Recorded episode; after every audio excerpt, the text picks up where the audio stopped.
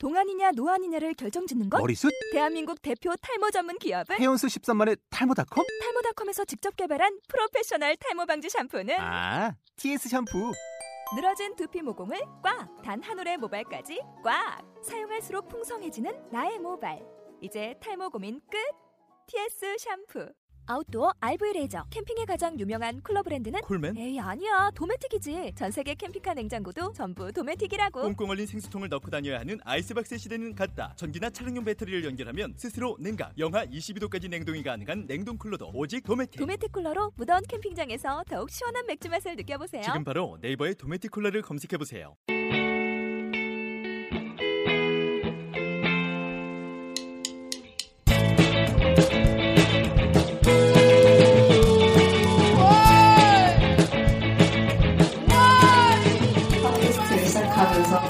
먼저 좀 하죠. 하나, 둘, 셋. 안녕하세요. 사이코 매트리스예요. 자, 다음 주부터 제대로 하자. 어, 연습해서 이번 주 좀 허접했었으니까 이해해 주시고. 우선은 저희가 이 사이코 매트리스라는 팟캐스트를 하게 된 의도, 그러니까 기획 의도를 네. 짧게 설명 먼저 해야 될 것 같아요. 네. 근데 제가 이거를 하려고 생각을 하고 여러분들을 설득했던 게 우리가 심리학을 전공을 했는데 사실 다양한 분야의 사람들이 지금 심리학에 대해서 관심이 되게 많고 우리가 알고 있는 것들을 들을 사람이 많지 않을까 그런 생각이 있어서 이제 이걸 시작하자고 여러분께 얘기를 했었고요. 그리고 심리학을 공부하긴 했는데 저희가 지금 다 다양한 분야에 심리학하고 어떻게 보면 직접적인 연관성이 없는 일을 하고 있는데 그 심리학 지식이 좀 잉여 지식이 될까 하는 우려가 있어서 그게 두 번째 이유고요. 세 번째는 우리 셋의 배경이 좀 각기 다르고 그렇기 때문에 서로 다른 시각으로 심리학을 바라보고 있지 않을까. 그래서 다양한 의견들을 좀 나오지 않을까 싶어서 우리 셋이서 심리학에 대한 팟캐스트를 해보자 이렇게 얘기를 했던 거죠. 아, 언제 얘기하셨나요? 굉장히 그런 의도인지 오늘 처음 알았네요. 내가 어 기획서 제출했잖아요. 이제 의도와는 다르게 흘러갈 것 같긴 하지만 여튼 긍정적으로 생각해보고 한번 이렇게 생산적인 팟캐스트가 될 수 있도록 우리가 공부하는 거지 뭐. 좀 존댓말 쓰셨으면 좋겠어요. 아, 네네네. 예, 선배님. 그러면 우선은 뭐 그 박선미 씨가 이렇게 한번 해보자고 해서 셋이 모여서 이렇게 자리를 갖게 되었는데 사이코 매트리스라는 팀명을 우리가 무심한 척하면서 대충 지었잖아요. 왜, 왜 사이코 매트리스인지 도대체 사실 그 이름의 시발점 굉장히 불순해요. 그 발음을 조심하세요. 이름에 시발점. 시발점. 조심하세요. 굉장히 불순해요. 주옥 같은 말이에요. 어, 주옥 같은 말. 뭐랄까 좀 저희가 이 모임을 하기 전에 여의도에서 잠깐 사전 모임을 했었잖아요. 네. 그래서 우리가 가장 활발하게 했던 대화 중에 하나가 그 주제가 야한 얘기였을 때였는데 그러다 보니까 매트리스가 이렇게 자동 연상이 돼서 음, 물론 오늘 그 다음에는 사이코 매트리스 도대체 무슨 의미가 있을까 좀 의미를 붙여서 뭐 심리를 가지고 좀 편하게 매트리스, 매트리스 위에서 노는 것처럼 한번 얘기를 해보자라고 굉장히 갖다가 붙여놓긴 했는데 뭐 그런 의도도 있었고요. 갖다가 붙인 것 중에 그거 갖다 괜찮은데 붙였죠. 그 충격 완화. 충격만 어. 어, 그게 괜찮은 것 같아요. 우리가 현실에서 이렇게 사회생활하고 사람들 만나고 이럴 때 우리가 뭐 좀 조금이지만 알고 있는 그나마 좀 조금이나마 알고 있는 그런 심리학적인 이야기들을 가지고 재미있게 그렇죠. 현실에서의 그런 충격들을 좀 완화시켜보자 매트리스처럼 그쵸. 그렇게 해서 음. 사이코 매트리스라는 이름을 작명을 음. 했고요. 그러다 피곤하면 여러분들 쉬고 가시라는 의미에서 음. 또 침대에 누워서 쉬시는 것처럼 편안한 그런 또 그러니까 대화들을 음. 들려주실 자신이 있으신가요? 내가 들려드리고 싶은데 좋은 밤 되세요. 잘 자요. 저희가 좀안 되면 음악 가사 꼭 깔라고요. 어떻게 사든지 여튼 잠 지어드릴 수 예, 있어요. 어떻게 편안하게. 그냥 해보는 걸로. 어쨌든 침대로 가게 한. 아, 그렇게 하고 저희가 이 팀원 소개를 짧게 할게요. 우선은 나이 순으로 가는 게 맞잖아요. 아이고 학기 순으로 가야죠. 무슨 소리 하시는 겁니까? 네, 나이 순으로 가는 게 맞는 것 같아요. 한국 사이니까 예. 나이 순으로 가시죠. 예, 그런 걸 가장 많으신 최준이 형. 주민등록을 속이고 들어왔다는 얘기가 예, 안녕하십니까. 저는 홍문기라고 합니다. 어, 저는 여기서- 학번은 제일 낮은데, 제가 제 후배로 들어왔고, 인생이 너무 이렇게 어려워서 좀 약간 늦게 들어온 감이 있네요. 저는 이제 사회, 사회심리학 전공했고, 그 중에 의사결정 쪽을 많이 연구했습니다. 지금은 어, 갈모 컴퍼니에서 컨설턴트로서 제가 이렇게 회사 이름을 굳이 다 밝히지 않는 거는 회사 사람들이 욕을 많이 할 것 같은데 혹시 우리 지금 저희 예? 저희 예상으로는 약 한 천만 명 정도가 이걸 다운받아서 들 거기 때문에 이 굉장히 위험하거든요. 그래서 천만 명이요? 예. 그래서 어, 회사 이름 끝까지 공개하지 않는 걸로 여러분도 혹시 알더라도 어, 공개하지 않는 걸로 그렇게 하겠습니다. 저, 저 소개하시면 아니? 뭐 짜짜 할 얘기 또 많을 테니까. 예. 음, 설구의 왕자님께서 자기소개 해주셨고 너 생일이 언제지? 난 84년생이야. 아 그럼 제가 먼저 네, 저는 최진이고요. 저는 지금 정부 부처의 한 산하기관에서 조그마한 산하기관에서 어, 저희 전공과는 별개로 예산 쪽 업무를 맡고 있고요. 어, 아주 인생이 개판됐습니다. 그, 기분이 나빠지네요. 안정적인 직장. 그렇죠. 신의 직장에 갔어요. 몇 대 1이었지? 17대 1이었나? 주변 노기들 다 붙지르고 17대 1로 싸워서 이겼죠. 그래서 이제 정직원이 돼. 어, 그래서 제가 장근육이 많아요. 저는 원래 학부에서 아동학하고 교육심리를 전공을 했는데 뭐 어떻게 어떻게 하다 보니까 대학원에 가서 이제 문화심리 쪽을 공부를 했고요. 논문은 굳이 분야를 나누자면 여가 쪽을 썼는데 사실 여가라는 부분보다는 저는 개인적으로 음, 관계 쪽에 관련된 논문을 썼다고 생각해요.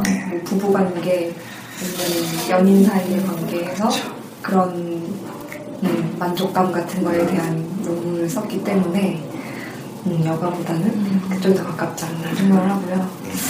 뭐, 네. 사실 이 중에서 제일 심리학적인 배경이 약한 사람일 것 같아요. 관심 도도 현저히 떨어지고 아, 그 전문성에 있어서 정말 저는 네, 설구님에 비하면 아 무슨 소리 하시는 겁니까? 저야 정말 입만 살았지. 음, 인생이 얕, 얕아서 저의 역할을 이제 치고 빠지는 거 네, 가끔 이제 그런 걸로 캐치를 굉장히 잘하기 때문에 주장은 하지 않지만 캐치는. 네 그렇습니다. 네 반갑습니다. 근데 문규 오빠 네. 그러고 보니 논문에 대해서 들어본 적이 없는 아. 제 논문은 이제 심리적 거리감. 음. 예를 들어서 내가 지금을 위해 결정하냐 아니면 미래를 위해서 결정하냐 이런 거에 따라서 어떻게 사람의 의사결정 행태가 바뀌는지 이런 거를 수했는데 참 그러고 보면 사람이 아, 논문 주제를 자기 마음대로 고른 것 같아도 어, 결국에는 자신이 가장 어려워하는 거 그런 걸 많이 하는 것 같아요. 그래서 진짜 그 많은 것 같아요. 저는 아직까지도 과자 하나를 고르는 게 어렵고 그리고 채진이 양은 아직까지도 인간관계 맺는데 굉장히 어려움이 있어서 그럼 난 뭐가 되는 거야 내 논문 얘기하면. 썼지? 난 애교? 매력, 어, 애- 애교를 애착 뭐 이런 거 하신 분 있는데. 사랑에 굉장히 고민을 또 겪고 있는 아니 나 제일. 잘 나가지. 애교가. 나 애교 완전 많아. 아, 또 생일 처음 오늘 처음 들어본 얘기가 너무 많아요 오늘 키에 비서도 처음 들어보고 그냥 지워버리는구나. 아, 심, 근데 거기서 심리적 거리감이라는 거는 정말 예. 시간적인 거리감을 어. 보통 이제 심리적 거리감이 여러 가지가 있는데 어, 그, 교수님 같은 말이었어. 네, 시간적 거리감 있고 temporal distance라고 하고 또 이제 공간적 거리감 제가 어, 여기서 결정을 하냐 아니면 뭐 내가 파리에 있을 때 일에 대해서 또 결정을 하냐 뭐 그런 거에 따라서 이제 그걸 영어로 spatial 네. 어, 스펠링 S-P-A-T-I-A-L인데 발음이 맞는지 모르겠어요. 어, 공간적 거리감이 있고 또 얼마나 어, 현실적이냐. 내가 지금 현실에 대해서 얘기를 하는 거냐? 아니면 혹시라도 있을지를 또 모르는 일에 대해서 얘기를 하는 거냐에 대한 그런 거리감도 있고 또 나와 가까운 사람에 대해서 생각하는 거냐? 아니면 나와는 먼 삼자의 대- 입장에 대해서 생각하는 거냐? 그런 관계적 거리감도 있습니다. 그래서 크게 그 네 개. 어, hypotheticality 그다음에 그런 시간, 공간 그리고 관계까지 이렇게 네 개로 나눕니다. 크게 예, 저는 그 중에서 시간적 거리감에 대해서 아. 어, 연구를 한 겁니다. 어떻게 논문 논문 받을 수 있나요? 그렇죠. 논문은 중도에, 중도에 있고, 접속하면 저희 집에 한 30여 권이 꽂혀 있는데, 주세요. 알겠습니다. 제가 지금. 그렇죠. 제가 논문을 엄청 많이 출력을 했는데 많이 주지 못해서 저희 집에 지금 처치 곤란이에요. 집도 좁은데.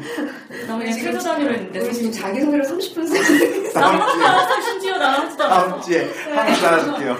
사실 다음 주에 하는 거그 다음에. 저희 여기에서 가장 늦게 태어났고 제일 막내고요. 이름은 박성민입니다. 어, 저는 학부에서 문해창작을 전공을 하면서 어, 심리학에 대한 관심이 계속 생겨서 이쪽으로 대학원을 가고 싶다. 그래서 학부도 심리학 수업을 좀 들었었고요. 그리고 이제 학부 졸업을 하고 어, 저희 학교 얘기해도 되나요? 하세요. 어, 고대 심리학과를 들어가게 됐는데 그 중에서도 저희 전공이 문화미 사회 심리학이거든요. 이 전공을 하면서 어, 많이 배웠죠. 지금 굉장히 자, 잠깐 말해 발언을 조심해 주시죠. 지금. 어, 어디까지 천만 명이 들을, 어디까지 천만 명이 들을 네. 저희 팟캐스트인데. 제 논문은 애착에 따른 애교 선호도 차인데 이 중에서 가장 심리학적이지 않은 용어를 쓰- 표제로 쓰지 않았나 그런 생각이 듭니다. 네, 좀 이걸 어떻게 잘 쓰면 한 50페이지 정도의 책으로 판매를 하면 네. 잘 팔리지 않을까 그런 생각을 소설을. 쓰세요, 소설을. 다시 한번, 생각- 다시 한번 생각해 보시고요. 소설을 쓰시고요. 자비로라도 어떻게 자, 그러면 저희가 뭐 다 학부 전공도 다르고 지금 하고 있는 일도 다르지만 결국에는 이렇게 모여서 팟캐스트를 해보자 했던 게 심리학이라는 공통 주제가 있어서 모일 수 있었던 거잖아요. 그래서 그냥 개인적으로 다들 심리학을 어떻게 정의하고 있는지 한번 짧게 얘기를 하면 좋을 것 같아요. 음. 이거 어려운데? 어렵죠. 음. 여기서 이제 다 뽀록이 날 거야. 개인이 갖고 있는 깊이? 그렇죠. 어떤 전문성? 뭐 이런 거. 다음 질문 먹는 걸 미리 좀 말씀해 주시면 제가 좀 조사를 조사를 좀 어, 해볼게요. 안 해. 제가 봤던 거에 의하면 기억에 의하면은 개인의 행동을 통해서 그 개인의 미래 행동과 태도를 예측하려고 노력하는 학문이다. 이렇게 교과서에 있었던 걸로 기억해요. 그래서 저희가 사람의 마음을 알긴 원래 심리학 실험도 많이 보시면 아시겠지만 사람의 마음을 직접 알긴 힘들기 때문에 일단 우리가 증거로는 사람의 행동을 많이 관찰을 하고 그 사람의 행동을 통해서 미래의 사람의 행동과 또 태도를 예측할 수 있는 어, 그러기 위해서 노력하는 학문이다. 뭐 이 정도 정의하면 되지 않을까. 예. 저는 저걸로 하겠습니다. 굉장히 적합한데요? 어. 교과서에 나오는 어, 그런 내용이어서 덧붙일 내용이 없네요. 굉장히 저희 베이그하게 얘기하려고. 그러면. 아 나는 이런 얘기를 하면 되겠어요. 내가 왜 심리학을 공부하려고 했는가? 음. 저는 사실 저의 심리에 대해서도 제가 어떤 행동을 하고 제가 학부 때까지는 엄청 특이했던 것 같아요. 대학원 때도 약간 특이하긴 했었는데 생각하는 방식이나 감정도 되게 좀 남들과 다르다는 생각이 들었는데 그게 거 있죠. 그게 일정한 패턴이 있는 것 같더라고요. 제가 이렇게 제 3자의 시각으로 저를 봤을 때. 그래서 이거를 어떻게 설명할 수 있는 방법이 있을까 해서 그렇게 해서 심리학 수업을 들었던 건 아니었는데 그 수업을 들으면서 좀 제 심리적인 거나 행동의 패턴을 거기에서 얘기를 하고 있는 것 같더라고요. 그래서 아 이게 되게 매력적인 학문이구나. 나를 알아주는구나. 그리고 내가 이해되지 않는 타인들에 대한 행동들이 있었는데 그거에 대해서도 설명을 하는 것 같아서 그런 것들에 대한 의문이 되게 많았었는데 저는 또 문해창작학과를 전공을 해서 사람에 대한 관심이 일단 많았거든요. 그래서 그런 것들이 자연스럽게 심리학이 무엇인가 공부를 해야겠다는 쪽으로 넘어갔던 것 같아요. 그렇죠.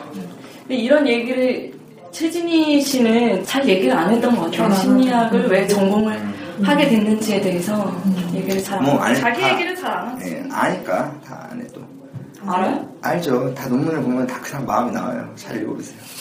놀고 싶어서? 놀고 싶어. 놀고 싶어서? 여가. 어, 우리 박성미 양은 오늘 저기 녹음 녹화가 아니고 녹음인데 이렇게 화장을 또 하고 오셨네요.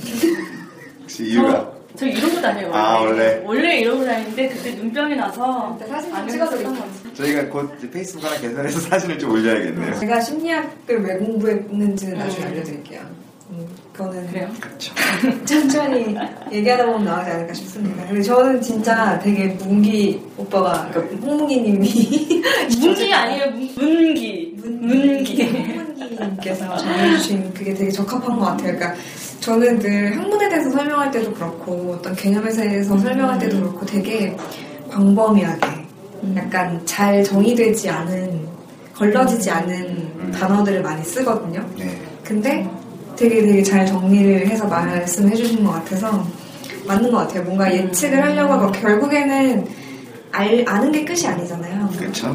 이해하는 거에서 그래서 어떻게 할 건지 그러니까 활용적인 부분도 있는 것 같아요. 심리학은 확실히 제가 그 부분이 좀 약하긴 하지만 여튼 그 정의에 굉장히 동의를 합니다. 음, 그렇죠. 그리고 이제 각자 생각하는 심리학에 대해서 정의를 한번 해봤고요. 저희가 첫 번째 팟캐스트 주제로 저희 문화사회 심리 전공의 교수님 두 분 계셨는데 예. 거기 이제 어, 두 번째 교수님 음, 오늘 계셨던 허태균 교수님께서 직접 쓰신 가끔은 제정신이라는 책을 읽어보고 한번 얘기를 해보자라고 저희가 오늘 주제를 정해봤어요. 그래서 처음에 원래 이거를 어떻게 하다 선정이 됐죠? 음, 그냥 술 먹다 갑자기 얘기가 나온 것 같은데 그래, 쉽게 가자. 처음이니까 쉽게. 가자. 그것보다도 이제 아무래도 저희가 어, 그럼 박성미 양이 다시 설명해 줄게요. 글쎄요. 저희가 그 이 심리를 가지고 우리 우리가 진짜 생활하면서 어떻게 쓰일 수 있을까 뭐 이런저런 얘기를 주제를 잡아서 얘기해보자 얘기를 하다가 사실 되게 광범위하잖아요 내용들이 워낙 또 주제들도 다양하고 서로 관심 분야가 너무 너무 틀려서 달라가지고 그래도 우리 교수님이 책을 냈으니까 이걸 하는 게. 제일 어, 낫지 않겠냐 그래서 시작한 것 같아요. 그리고 이 책이 또, 어, 사회심리학을 또 전반적으로 많이 건드리고 있어서, 그래요? 예, 많이 건드리고 있죠. 이제 막 폭넓게 건드리고 있어서, 네. 일반, 그러니까 심리학을 전공하지 않은 사람들이 읽기에 이해하기도 편하고 받아들이기도 좀 편한 음, 것 같아요. 그래서. 그렇죠. 그렇지만 심리학을 전공으로 생각하는 학생들에게 추천할 만한 책은 또 네, 아니죠. 좀알 수도 있지 않나. 교양 교양 수준 정도의 책인 것 같아요. 편하게 잘 네, 읽힐 수 있게 쓰여진 책인 것 같아서 그래서 선정을 했고 그러면은 본격적으로 이 책에 대해서 이제 저희가 포인트 포인트를 찍어서 네. 저희가 즐겁게 네. 재밌게 읽었었던 부분에 대해서 얘기를 해볼 건데 그 전에 예. 이 허태균 교수님은 사회심리학을 전공하신 분이잖아요. 예. 그러면 사회심리학이라는 거는 또 뭔지 음. 짧게 설구 설구 왕자님께서 어, 그 전에 다시 얘기를 해보자면 이 가까이 제정신이라는 책은 사실 선생님께서 교수님께서 그렇게 말씀하신 적은 없겠지만 그 제가 이제 교수님과 같이 있었고 제가 졸업한 후 얼마 되지 않아서 이 책이 나왔는데 사실 그 전에 이제 사회적 지각과 판단이라는 수업이 있었어요. 그때 많은 얘기들 하셨는데 여기 나왔던 뭐 김연아 얘기라든지 혹은 뭐 학부모 얘기라든지 그런 얘기도 많이 하셨는데 아마 그때를 그때 얘기하셨던 것들을 잘 정리해서 어, 책을 이렇게 내시지 않았나. 또 그때 마침 사회적 지각과 판단의 대부분의 내용들이 어떤 인간의 착각이라든지 판단의 오류 이런 것들이었거든요. 그래서 아마 그때 수업을 모티브로 이 책이 나오지 않았나. 그래서 음, 어떻게 보면 저도 이 책에 일조를 했다. 왜냐면 제가 그 학생으로서 굉장히 활발하게 참여를 했고 또 그 중에 모티브를 선생님 얻지 않으셨나. 진짜 건방지게 짝이 없네. 근데 여기 보시면은 제가 이 얘기는 아까 선생님 이거 들으셔야 얘기는 돼요. 안 했는데 여기 나오는 그 농담 중에서 그 부부 10대 20대 그 부부 농담이 있어요. 어, 그 농담도 제가 찾아서 보내드렸습니다 이메일로. 아. 아, 제가 증거도 있고 어떻게 교수님 저한테 고맙다라고 답장이 온 이메일이 있는데 그래서 제가 이 책에 제 thanks to 홍기가 나와 있진 않지만 발음 한 번만 다시. thanks 그 thanks to 보시면 저는 이렇게 사인을 받았어요 교수님께 어. 그래서 이렇게 사랑하는 제자 홍문기에게 멋지게 살아라 허태균 근데 이게 멋지게 살아 멋지게 살아라 이렇게 아, 물음표가 나와요. 포인트 예. 느낌표가. 예 근데 허 선생님께서 사랑하는 제자라고 써주신 거 진짜 어색하네요. 네. 그렇죠 건 이렇게. 마음 표현 잘 하시는 분인데 그래서 그 선생님께서 원래 그 수업을 하실 때는 사실 어, 인간의 에러나 어떤 착각 이런 거에 대해서 어, 그게 원래 뭐 착각이라기보다도 사실 심리학자들이 그 에러나 착각들을 생성해낸 거다. 사람들이 실적으로 어떻게 생각하냐를 알기 위해서 그걸 알기 제일 쉬운 방법은 말이 되지 않는 상황을 만들어서 거기서 오류를 잡아내서 아 이런 거 보니 이걸 통해서 사람들이 어떻게 생각하는가를 알아내는 그런 방식들인 건데 이제 그런 오류들을 모으고 모아서 실제 현- 현실에서도 이런 오류들이 발생하니까 그런 것 이 책을 아마 만드시지 않았나 음. 그렇게 생각을 하고 있습니다. 저 여자한테 물어보진 않았지만 나름대로 음. 착각이라는 단어에 완전 꽂히신 것 같아요. 그러니까 그렇죠. 예. 저는 심지어 이 책을 제 친구한테 소개할 때 예. 착각의 심리학이라고까지 얘기를 했었는데 그렇죠. 예. 가끔은 있죠. 제정신이라는 제목이 사실 되게 음. 지금 봐도 되게 어색하거든요. 저는. 그래서 부제가 예. 있나 봐요. 우리는 늘 예. 착각 속에 산다. 이것도 제가 또 behind story를 들었는데 원래 착각의 심리학으로 그렇게 하셨대요. 아. 옛날에 if의 심리학 하셨던 것처럼. 근데 이 출판사에서 아니 뭐 이거 뭐 교수들한테 팔릴 그런 책도 아니고 착각의 심리학 지으면 뭐 교수들한테 누가 하겠냐 이렇게 해서 그 출판사에서 가끔 제정신을 딱 내서 교수님이 좀 그렇게 하자 약간 이렇게 되신 거라고 하셨기 때문에 여러분들이 큰 오해 없으시기 바라겠고 오히려 내용을 다 읽어보면 이 제목이 더 나은 것 같아요. 이 제목? 가끔은 제정신이라는 제목이 음, 학이 붙이면 좀 약간 경직되는 부분이 있어가지고. 그렇죠. 네. 그러면 어, 이 책을 쭉 읽으면서 우리가 좀 재미있게 네. 어, 이건 얘기해볼만 하겠다라고 네. 했던 부분들을 슬슬 좀 얘기를 하면 좋을 것 같아요. 그 전에 아까 제가 사회심리학이란 무엇인가에 대해서 원래 얘기를 하기로 했었는데 아, 그러게. 그 얘기는 하지도 않고 음. 딴 얘기만 했는데 무슨 우리? 어떡하지? 어, 이 책이 어떻게 탄생했는지 배경적 설명을 맞아, 네. 우리 자연스럽게 이어졌던 그렇죠. 그래서 사회심리학이란 뭐죠? 예. 네. 사회심리학은 어, 기본적으로 개인과 사회의 함수 이렇게 하면 가장 말이 되지 않나. 예. 개인이 사회에 의해서 어떻게 바뀌는지 또 음. 환경은 사회는 개인에 의해서 어떻게 변화되는지 또 개인과 개인은 서로 어떻게 영향을 줄 수 있는지 서로에게 이런 상호작용들을 탐구하는 게 어, 그리고 그런 것들에 의해서 인간의 머릿속에서 무슨 일이 일어나는지 그런 것들을 탐구하는 게 어, 사회심리학이라고 되면- 보면 되지 않나. 네. 예. 그래서 뭐 사회학과 심리학이 보죠 한마디로. 그렇죠. 사회학과 심리학의 만남. 음. 근데 예전에 대학원 다닐 때 제가 문기 오빠한테 어, 대체 사회심리학이 뭐예요? 한마디로 정의할 수 있어요? 그때 물어봤던 거 기억나세요? 아, 그래서 오빠가 그때 한마디로 예. 상황에 따른 인간의 심리 행동이라고 이렇게 얘기하셨던 게 음, 아직도 기억에 남아요. 그래서 제가 참 음. 주옥 같은 말을 많이. 그렇죠. 소시적에. 진짜 건방지게 짝이 없는 그분이겠지만. 네. 오빠여서 다행이에요. 진짜. 그 근육으로 한번 맞아보래. 그, 그런, 그런, 음, 긴장하지 마시고요. 당황했어요, 저 지금. 잘 모르겠지만. 저는 오늘 땀이 많은데. 지금. 언젠가는 비디오로 하면 웃길 것 같아요. 땀몽기라고 하죠. 맞아, 나는 도대체 이게 동방 예의지국에서 있을 수 있는지 지금. 아, 그러면 한번 책 내용에 대해서 본격적으로 얘기를 좀 해볼까요? 네. 네. 네.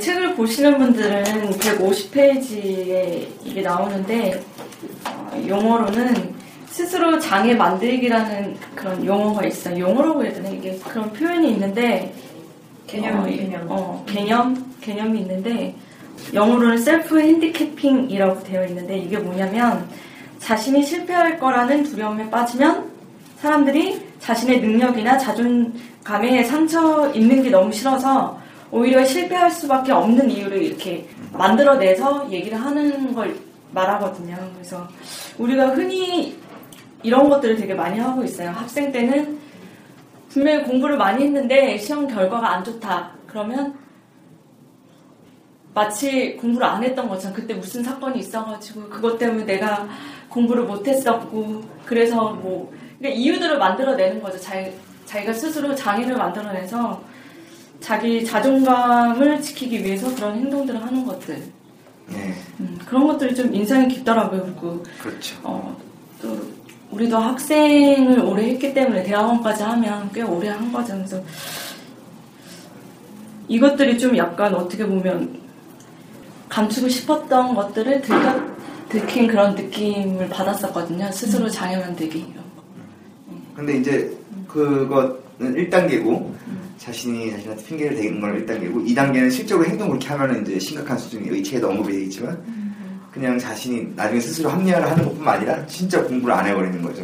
어, 그럼 문제가 네, 되죠. 그게 이제 2단계인데 실적으로 음. 그런 경우들이 많죠. 저도 요즘에 회사에서 할 일이 많으면 갑자기 막 영화가 보고 싶고 갑자기 spider 그 윈도우에 있는 spider 게임이 그렇게 재밌어 보이고 평소 하지도 않던 그런 얘기 있잖아요. 일요일날 저녁만 되면 네. 모든 회사원들이 다 철학가가 된다 그러잖아요. 일은 왜 하는 것일까? 출근은 왜 해야 되는 것일까? 나의 인생 목표는 무엇인가? 네. 그렇지. 그 그런 것과 비슷한 그냥 거. 개그 콘서트 끝나는 그 밴드의 음악을 들으면서 철학가가 되는 거죠. 근데 여기서는 이제 허 선생님 책에서는 그 공부하는 학생에 대한 예시만 남아있지만 음. 사실 전반적으로 되게 많이 깔려 있는 것 같아요. 스스로 장애를 만드는 일은. 네. 이게 약간 심각하게 가면 관계에 있어서 그런 게 되게 많거든요. 그 저는 그 이 영화가 하나 떠오르는데 데미지라는 영화가 있어요. 음, 좋은 영화죠. 음, 되게 되게 저는 보면서 힘들었던 영화인데 그거를 이제 그 저희 석사 때 그 장훈 선배님 대학 그 네. 박사과정 선배님이었던 분께서 저한테 추천해 주셔가지고 그 영화를 봤었는데 그 영화의 대충의 스토리는 그거예요. 그러니까 되게 아리따운 멋있는 여자가 나와요. 그 여성이 나오는데 남자를 만나요. 음. 근데 그 남자 사랑에 빠져서 결혼을 하려고 준비를 하고 막 어쩌고저쩌고 하는 사이에 이 남자의 집에 부모님한테도 다 인사를 드리고 근데 자기의 시아버지가 될 사람과 이 아리따운 여성분이 사랑에 빠지는 거예요. 그래서 그 이상한 관계를 갖게 되는 거죠.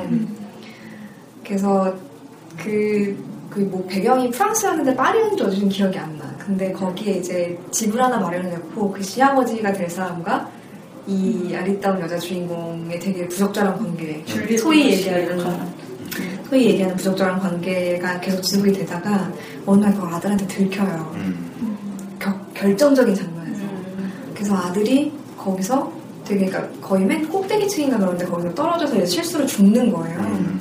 음. 그래서 아버지가 뭐 음, 이렇게 충격을 받고 뭐 이렇게 그런 스토리인데 왜 그 여자가 그런 관계에 빠질 수밖에 없느냐에 대해서 얘기를 하다가 그 이전에도 이 여자가 비슷한 관계가 있었던 거예요. 그게 그러니까 비단 아주 똑같다고 할 수는 없지만 근데 그 박사과정에 있었던 선배님이 그렇게 해석을 하더라고요. 이 여자는 내 실수가 아니라는 거를 다시 한번 증명하기 위해서 똑같은 상황에 자기를 다시 던진 거야. 근데 약간 그게 스스로 장애를 만드는, 그러니까 본인은 아니라고 내 탓이 아니라고 네. 반증을 하고 싶었으나 음. 스스로 다시 장애를 만들어 버린 케이스 같은 거죠. 그렇죠. 그러니까 이거는 비단 공부에서뿐만이 아니라 네. 되게 다양한 우리의 삶의 현장에서 일어나는 일인 것 같아요. 자기가 스스로 장애를 만들어 버리는 거. 핑계를 대는 거잖아요. 예. 어렵네요. 이 영화는 영어식 시작하면은 어려워요. 저는. 갑자기 갑자기 생각이 나. 저는 딱 그 그냥 딱 논문에 있는 것만 이 실생활 하기 시작하면 굉장히 혼란스럽고. 네, 이게 제 한계인데. 근데 연애할 때도 네. 패턴이라는 게 있잖아요. 그렇죠. 특히 나쁜 남자 만나는 여자들 아, 그런 여자들이 어떤 일정한 패턴을 계속 만들고 자기가 버림받을 수밖에 밖에 없는 없는 상황을 그런 상황들을 거. 계속 만들어내는데 그렇죠. 남자들 그러면서 자꾸 본인의 비련의 여주인공을 음. 만드는 거죠. 그래서 네. 주변에 관심도 계속 유지를 하려고 하고 네. 근데 그런 것들이 쌓이면 사실 주변 사람들도 많이 이제 떠나가기 시작하죠. 그래서 우리가 그걸 통해서 배울 수 있는 거는 뭐 제도 언급이 되어 있지만 실제로 사람들이 그러는 건 다 자존감을 지키기 위해서 그런다고 하거든요. 왜냐면 자신은 최선을 다했음에도 불구하고 실패를 했을 때는 너무 상처가 크니까 나는 최선을 다하지 않았었다 하면 사실 됐었는데 그 핑계 만들기 위해서 실적으로 전날에 술도 마시고 놀기도 놀고 그런 짓을 많이 한다고 그래요. 그렇죠. 그런데 음, 뭐 그러면 안 되겠지 당연히 그러면 사, 실 70점보다 75점이 낮고 빵점보다 5점이 낮기 때문에 자기가 최선을 다해도 잘안될 거 알지만 그래도 그 시간에는 최선을 다해서 해야죠 그리고 또 예전에 학부 때 본 것 같은데 논문을 읽어보면은 그 자존감을 이제 자존심이란 자존감 뭐 자존심 이런 건 모두가 알고 있는데 어, 실제로 심리학자들은 내적 자존감과 외적 자존감을 많이 나누거든요 그래서 내적 자존감은 이제 누구의 존중 없이도 스스로 자신을 되게 존중하는 사람인 거고 외적 자존감은 어, 주변의 인정을 통해서 자존감을 키우는 걸 말하는데 그래서 이 self-handicapping 실험을 했더니 결국에 내적 자존감은 이- 내적 자존감이 있는 사람은 이러한 생각이 나타나지 않았다. 그 사람들은 항상 최선을 다하려고 하더라. 왜냐면은 최선을 다해서 실패를 하더라도 자신의 자존감 상처받지 않기 때문에. 네. 근데 외적 자존감이 중요했던 사람들은 어, self-handicapping 경향이 되게 심했다. 음. 그래서 어, 자신 한번 살펴보고 셀프 핸드키핑 심한 사람들은 혹시 너무 타인의 시선을 신경 쓰는 게 아닌 건지 이런 것도 한번 생각해 볼 필요가 있을 것 같아요. 외적 자존감. 이거 뭐 심리학에서는 사실 자존감, 자존심도 이렇게 구분해서 사용하고 있지 않나요? 자존감, 자존심, 자존심에 대해서 다루는 게 있나요? 네, 자존심은 좀. 근데 나 임상심리 수업 들을 때는 그걸 구분해서 쓰더라고요. 자존심은 어, 우리가 흔히 이렇게 얘기하는 일상적으로 아, 자존심이 상했어 이랬을 때 자존심을 얘기하지만 심리학에서 자존감이라고 얘기했을 때는 내가 온전히 이렇게 내가 나를 존중하는 그런 느낌?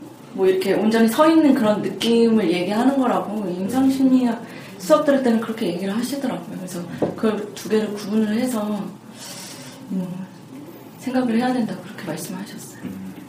언뜻 뭐 잘 구분 안 가네요. 자존감, 자존심. 아, 저는 심리학에서 자존심이라는 단어를 가지고 연구를 했던 게 잘 몰라가지고. 원래 그 임상은 그 하위 5%들을 연구하는 학문이라서 좀 어려울 수 있죠. 이거 지워주세요.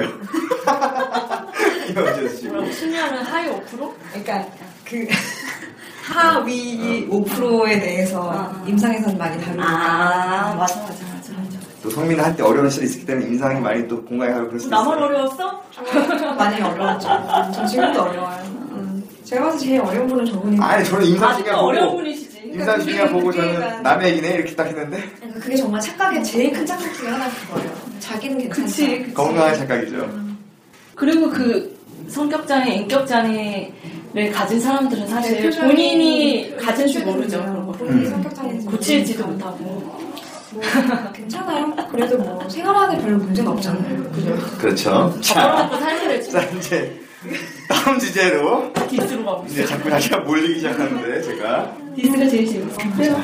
각 주제당 1분씩 효과, 효과? 효과 이거는 딱히 여기서 개념적으로 얘기하고 있진 않은데 이제 황 선생님께서 그런 부분 쓰신 게 있어요. 그러니까 우리나라에는 이제 수능이라는 그 1년에 제일 큰 행사 중에 하나 고등학생들한테 네. 이제 그거를 준비하는 부모의 태도 그러니까 되게 기도도 많이 하고 네. 내 아이가 스카이를 가지 못함에도 불구하고 더 본인의 능력보다 더 좋은 학교를 갔으면 하고 더 좋은 환경에 있었으면 하는 그런 기원의 마음에 대해서 음. 굉장히 직설적으로 물어보시잖아요. 여기서는 그런 그런 기도하고 마음으로 간절히 바라고 이런 것들이 도대체 실제 효과가 있을까요? 라고 질문을 하죠. 예, 그거에 대한 대부분의 답들은 사실 사람들이 다 알아요. 효과는 무슨 그냥 내 맘 편하자고 하는 거지라고 답을 한다고 해요. 근데 저는 사실 모르겠어요. 제가 일을 하면서 예산과 성과 막 이런 일을 하도 많이 해가지고 네.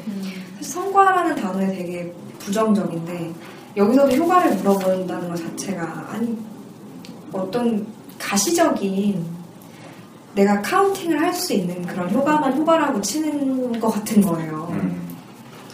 사실 그렇지 않잖아요. 사람 사는 게 우리가 음. 마음이라는 부분이 또 있고 분명히 네. 물론 그 눈에 보이지 않고 잘 카운팅하기 쉽진 않지만 그래서 그런 기도하고 염원하고 바라는 마음들이 어떤 아웃풋, 아웃컴의 형태로 나오지 않더라도 네. 간접적인 네. 그런 효과는 분명히 있을 것 같거든요, 저는. 그래서 그게 비단 착각일지라도 음, 효과는 있을 것 같다는 거. 저 굉장히 이 교수님 약간 비판하시는 듯한 그러니까. 이런 대단하다. 위험한 아니요, 참고로 지금 한 말은 최진희 학생입니다. 근데 저는 그게 왜 그렇게 그러니까 최진희 씨가 얘기했던 거를 생각해 보면 그게 자녀가 원하는 거를 부모가 알고 충분히 대화를 통해서 이미 알고 있었고 그것에 대해서 그렇게 기도하고 염원하면 괜찮은데 무조건 부모가 공부. 원하면? 어 음. 무조건 공부인 거죠 그냥. 자녀가 뭘 원하는지 상관도 없이 그냥 무조건 공부를 염원하고 그렇게 기원하기 때문에 그게 서로 바라는 골이 자녀와 부모가 일치되면 사실 그게 굉장히 마음 따뜻하게 느껴질 텐데 그게 아니라 자녀는 다른 걸 하고 싶은데 어, 머니는 계속 일관된 메시지를 계속 공부, 공부. 그리고 내가 널 사랑하니까 공부에 대해서 이렇게 하는 거야. 라고 하면 음. 그게 자녀한테 엄청난 스트레스로 오고 그게 오히려 부모가 나를 사랑하는 건지 공부를 사랑하는 건지 목적과 수단이 구분이 안 되게 돼버리는 거죠. 근데 만약 그런 상황이 있다면 그거는 부모가 병이 있는 거예요. 그렇지 않아요? 정신적으로? 자 이제 김영 교수님 근데 그런- 넘어서서 전 세계의 부모를 분단하기 시작하는 최진이 형.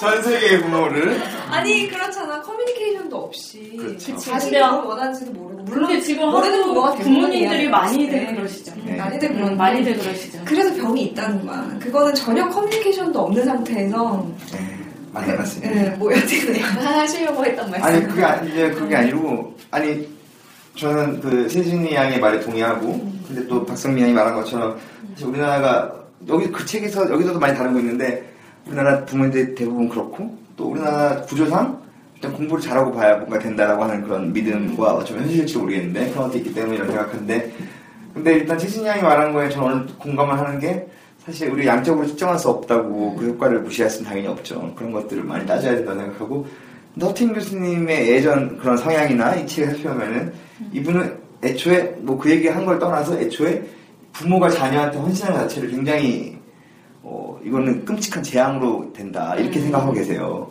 왜냐하면 결국 자녀는 부모에게 그렇게 해줄 수 없거든요. 근데 부모는 자- 내가 너한테 희생했으니까 이 바탕에는 너도 나를 위해 뭘 해주라. 돈을 주든 아닌데 성공하는 모습 보여주든. 근데 그 자체가 굉장히 자녀한테 스트레스라는 거죠. 해줄 수도 없고. 그러니까 허팅 교수님 옛날부터 주장하는 게 뭐냐면은 대학 보내면은 대학 보내기 전이라도 자기는 자기 행복을 찾아라. 자신의 15년이 자시, 자녀의 15년보다 훨씬 중요하다. 자신의 15년을 위해 살아야지. 이거 자기 자녀를 위해 살면은 둘 다 불행해지는 지름길이다. 이렇게 많이 말씀하셨거든요. 그래서 아마 그 맥락으로 그 얘기도 쓰신 것 같아요. 표현을 좀 더 명확하게 하면 무조건적인 헌신이 헌신에 대해서 비판을 하고 계시는 거죠. 근데 이제 그거를 떠 그거를 이제 같이 거기 그 수능 때 기도하는 거라든지 그 맞물려가지고 맥락에서 예. 말씀하셨다 이거죠. 기본 이렇게 이런 생각 갖고 계신 분이에요. 부모가 자녀를 위해서 약간 도가치나치 행동하는 건 결국엔 둘 다 말아먹는 행동이다. 그렇죠. 이렇게 말, 옛날부터 말씀하셨어요.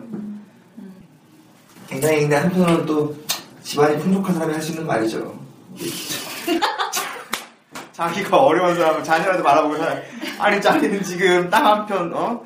농사 짓고 이 평생 이거밖에 길이 안 보이는데 자기 자녀한테라도 자기 자녀라도 어떻게 좀 변호사라도 되고 네. 그래야 뭐 길이 보이니까 어떤 상관에 해당이 되지 않는 말이죠. 근데 한국 문화에서 어느 정도 그래도 지금까지 먹혔던 순환 구조죠, 저 정도면. 부모와 자녀의 관계. 예, 그렇죠. 그러니까 부모가 헌신해도 자녀가 그거에 대한 보응을 하고, 보은을 하고, 보응이래.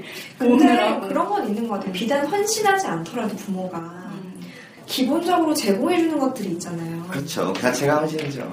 그렇죠. 그러니까 사실 음. 헌신의 그 정도를 얘기하자면 끝도 없지만. 아주 X와 Y가 맞는 것 자체가 헌신이죠. 그치. 네, 정말 예. 네, 우리 심리 매트리스 같은 얘기는. 네, 그렇죠. 하여튼 그 부분은 또 네. 네. 읽었습니다. 네, 또 이 정도 하고 넘어가고 오늘 다룰 게 많네요. 시간 없는데 아마 이게 음, 오늘 다 끝내지 못하면 또 다음 주에도 이책한번 더 하는 방안도 있는 것 하는 같고 괜찮을 것 같아요. 그래서 이제 또 그 다음 얘기를 한번 더 해볼게요. 음.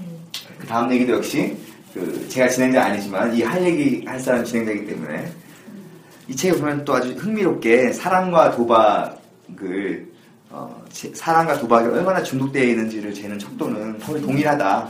도박이라는 단어를 사랑으로 바꾸면 된다. 뭐 이런 내용이 있어요. 두 가지 문항이 있는데 네. 여기서 도박을 이제 사람으로 대입을 해서 예. 해봤을 때 도박 중독 척도가 사랑에 빠진 정도를 판단하는 것과 똑같이 적용될 수 있다라는 음. 말씀을 하세요. 그렇죠. 그래서 그 원래 원래 문화는 뭐 예를 들면 도박에 몰두 집착한 적이 있는가 네. 그거를 그 또는 그녀에게 몰두 집착한 적이 있는가라는 문항으로 이렇게 바꿔서 말씀을 하시는데 네. 그 사실 저는 이렇게 직접적으로 대입한다는 것 자체가 물론 물론 되게 적합한 비유일 수 있으나 예. 사랑에 대한 조작적 정의 자체가 좀 다른 것 같아요 여기서. 그러니까 물론 이건 모르겠어. 허 선생님께서 되게 웃자고 하신 말씀을 내가 되게 심각하게 받아들이는 것 같기도 한데 이거는 되게 열정에 대한 척도를 잴때 이런 거를 사용할 수 있을 것 같거든요. 그러니까 음, 뭐 사랑 사랑이 뭐죠? 음, 여기 좀 뒤에 나오는데 지금 진이의 설명을 듣기 위해서 사랑은 크게 이제 심리학에서 3요소로 많이 정의를 하죠. 트라이앵글. 예, 그래서 지금 진이가 말하는 거는 그 트라이앵글 중에 한 요소인 passion 열정이죠. 그리고 하나가 뭐가 있었죠? commitment. 음, commitment가 있었고 그리고 또 하나가 이제 intimacy가 있었죠. intimacy. 근데 이 중에서 이 세 개가 이제 합쳐지면 사랑이다 이렇게 얘기하는데 이 중에 진이가 얘기하는 듣고 싶은 거는 passion에만 너무 집중한 척도 아니냐 이 얘기를 하는 것 같아요. 음. 자, 계속 해 보시죠. 근데 웃자고 하신 거 맞지 않나요? 아니, 선생님은 항상 모든 얘기 웃자고 하세요. 진짜? 그러면 이거 진심? 아, 진심이시죠? 아. 진심이시죠? 네. 그래서 아 제가 여기서 좀 적어있던 게 네. 그 77쪽에 보면 중간쯤에 그런 내용이 있어요. 이런 그러니까 그 진화론적으로 수컷과 암컷이 만나서 음. 서로 이렇게 관계를 갖고 오랫동안 유- 유지하는 그런 감정이 발전을 해서 그 심리적 경향이 지금의 사랑으로 진화를 했다 라고 음, 표현을 하는 거예요. 음, 그건 되게 적합하다고 생각해요, 저는. 그 사랑이라는 요소에는 열정도 있고, 음. 친밀감도 있고, 헌신도 있으니까. 네. 근데 앞쪽에서 말하는 이 도박이라는 척도에 바로 사랑을 적용을 하는 거는 거기선 열정만 있다는 거죠. 음, 왜냐하면 도박, 여기 뭐야. 물론 뭐 그런, 이런 거, 그를 만- 계속 만나기 위해 거짓말을 한 적이 있는가. 음. 이런 거는 뭐 헌신의 측면에서 뭐 계속이라는 단어를 썼으니까요. 음. 연속상상에서 관계를 지속할 거냐라는 측면에서 뭐 다를 수 있다고 쳐도 음. 너무 너무 단편적이라는 거지. 이 척도에 내가 뭐 대답을 몇 개 이상 했다고 음. 사랑에 빠졌구나 나는. 그렇죠. 정말 그러니까 열, 사랑에 빠졌다 해도 열정적인 사랑에 빠졌구나 나는. 이건 거지. 사랑으로 너무 다 그냥 말해버리는 건 좀. 저는 오히려 그런 생각이 드네요. 사실 패션을 많이 얘기하는데 저는 왜 이 척도에 예를 들어서 그녀 혹은 그에게 얼마나 키스하고 싶냐, 얼마나 만지고 싶냐 이런 것들이 없다는 게 이걸 다 충족해도 사랑이 아닐 수 있다. 그, 그 두 번째 로만 있잖아요. 만나면 만날수록 더 만나고 싶고, 뭔가 더 하고 싶으면, 아니, 뭔가 더 이건- 하고 싶은 거. 그런 사람 뭔가 더 하고 싶. 그, 그거 그거 정말. 정말 뭔가 그에 더- 대한 자신의 행동을 통제하려 했으면 실패한 적입니다. 아 역시 여자들은 이렇게 간접적으로 그러니까 더 구체적이었으면 좋겠다는 거예요? 그렇죠. 아니 이런 것들이 얼마나 친한 친구들 사이에서도 이런 일은 있을 수 있죠. 어? 내가 널 만나는 거 외에 같이 여행 가고 싶다는 거 이런 건 남자 친구들 사이에서 얼마나 가능 친해지면 가능하죠. 근데 그 외에 정말 어? 성적인 거, 와닿는? 어, 성적인 게 있어야 되지 않나 오히려 그런 생각. 아, 이거 진짜 웃자고 한 얘기인데 너무 아니, 아니요. 근데 맞는 것 같아요. 열정, 열정에 해당되는 얘기라면 그런 거는 충분히 그렇죠. 있을 수 있죠. 근데 이것도 관계 초기에나 이러지 좀 진행되면 사실 해당이 안 되는 분들이죠. 여기 하- 그 문항들이 많이 해보셨나 봐요. 응. 그럼요. 사실 내가 진행자 아니지만 시간 관계상 네, 우- 우리가 오늘 이걸 다 끝내지 못할 것 같아요 이 책을. 다음 주에 더 주옥 같은 얘기들이 주옥 같은. 어, 예를 들어서 확증 편향이라든가 혹은 그 이 전체에 나온 이 어떤 이 착각들 이건 도대체 인간에게 왜 필요하면서 무슨 작용을 하냐 이런 거를 저기 설구 씨가 총체적으로 그냥 아주 그냥 여러분들이 딱 들으면 이해가 되게 어, 감동받을 수 있게 제가 준비해서 음, 오고 그 외에 부수적으로 저희 성량과 진양이 조금씩 더 붙어서 사랑의 트라이앵글은 계속 얘기하고 지금. 아니 다 다루지는 아- 않았네요. 그럼 다음에 그렇죠. 다음 또 주에 이거 더 다루고 또 네. 저희가 이걸 어디 그림을 올려놔야 되겠네. 이 무슨 말인지 모르는 사람 있으니까. 아니, 책을 사서 보세요. 응. 그리고 그쵸. 그리고 여기 각각 있잖아요. 이 두 개가 만나면은 뭐 romantic love라든가 네. 뭐 있으면 뭐 one night love라든가 이런 게 네. 있으니까 이런 거 하나 그려가지고 성미양이 자 한번 올려보시죠. 네. 그러면 될것 그러면은 오늘 우리 가끔은 제정신이란 책 가지고 첫 번째 팟캐스트를 한번 녹음을 해봤는데 되게 두서 없지만 네. 우리끼리 재밌자고 한 거니까 우선 그렇죠. 아, 이 정도면 첫, 녹- 첫 녹음 치고는 괜찮았나요? 괜찮았던 것 같아요. 설구 씨가 이렇게 얘기해 주시니까 뿌듯하네요. 아유. 다음에 또 좀더 충실한 내용으로 예. 우리 함께 모여서 자리를 마- 마련해 보시고 음. 네. 오늘은 이 정도로 마치는 네. 것으로 네. 성우 씨가 마지막 마무리 멘트 하나 해주시죠. 어, 뭘 하지? 이렇게 마무리가 다 됐는데. 기획자로서 또 이제. 이렇게 다 됐는데. 네. 저희 팟캐스트 많이 사랑해주세요. 네.